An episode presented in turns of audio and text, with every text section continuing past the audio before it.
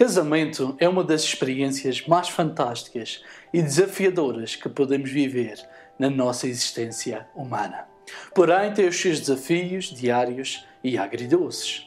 No casamento, cada dia é um dia e não existem dias iguais. Há momentos para rir, momentos para chorar, momentos para festejar, momentos para enlutar, momentos para gastar, momentos para se conter, momentos para investir, momentos para poupar. O casamento é uma experiência maravilhosa para pessoas que gostam de aventuras, sair do conformismo e que gostam que a sua vida nunca seja vivida da mesma maneira. A pergunta, no entanto, que se põe é: como podemos ter um casamento sem problemas? Muita gente acha que o casamento é a cerimónia de sonho que foi projetada e sonhada durante meses ou até anos, onde a mulher compra o vestido mais caro da sua vida e só usa uma vez, e o homem compra finalmente uma roupa de gala que, ao contrário da mulher, ele a usará pelo resto da vida em casamentos, batizados, cultos, missas e com jeitinho e se bem cuidada ainda dará para usar no dia do seu funeral. O casal que está juntando-se mal sabe que depois da boda vão ter que vestir roupa de mecânico para o resto da vida, pois o casamento dá muito trabalho e é necessária muita manutenção diária. Há quem pense que o casamento é uma preparação de meses, mas na verdade é um resultado de trabalho árduo durante anos. Mesmo depois de anos, é impressionante que ainda continuamos descobrindo a outra pessoa. O casamento é como um carro que precisa de fazer manutenção periodicamente. Se o motor deixou de trabalhar, é porque as revisões não estão em dia. Ou então esquecemos de colocar gasolina antes do depósito chegar à reserva. Se você tem um carro, você sabe que o óleo, os travões, freios e a água têm que ser revistos periodicamente e mudados.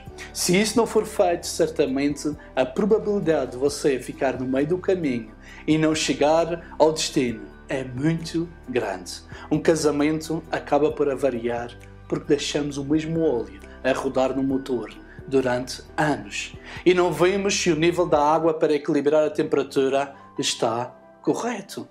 E no casamento, quando o motor começa a deitar fumo e o amor desliga-se, resta-nos sempre duas opções.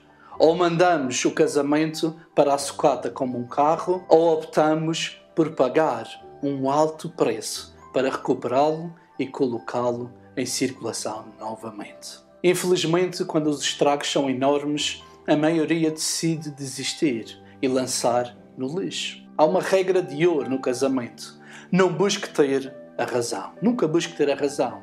No casamento, há um que nunca reconhece que está errado e há outro que fica esperando todo o tempo que o outro reconheça que está errado. Nem uma coisa nem outra está certa. Seja sábio e busque ter razão apenas nos pontos que realmente interessam. Seja sábio e escolha também o momento e o tempo certo para reivindicar a sua razão. Porque se você busca ter razão em todos os pontos e em todo momento, estará semeando conflito e plena confusão. Como diz na Bíblia, no livro de Oséias, quem semeia ventos, colhe tempestades. Por isso, em momentos de discussão acerca da razão, opte por ouvir mais e falar menos. Opte pelo silêncio, pois ele trará o equilíbrio no momento em que o tom da conversa transformou as palavras em pedras de arremesso. Então, como podemos ter um casamento sem problemas? Eu lamento informar, mas aqui na Terra ainda não é possível, só em Marte. E só é possível por enquanto em Marte, pois quando o ser humano tornar Marte habitável, deixará de haver casamentos perfeitos lá. Pois onde há pessoas, há problemas. Onde há casamentos, há dificuldades, há disputa e confronto de ideias e de caráteres. Mas eu afirmo, por experiência própria, que o casamento é o maior empreendimento e o investimento mais prazeroso da caminhada de todo o ser humano nesta terra. Melhor que cursos e licenciaturas, o casamento é o melhor método para moldar caráteres e nos tornar pessoas mais belas. Lute e faça crescer o seu casamento diariamente. Seja grato pelas áreas já consolidadas e faça a sua parte nas áreas que não estejam ainda funcionando, pois não há capitão que abandone o seu barco sem antes de lutar para que ele não se afunde.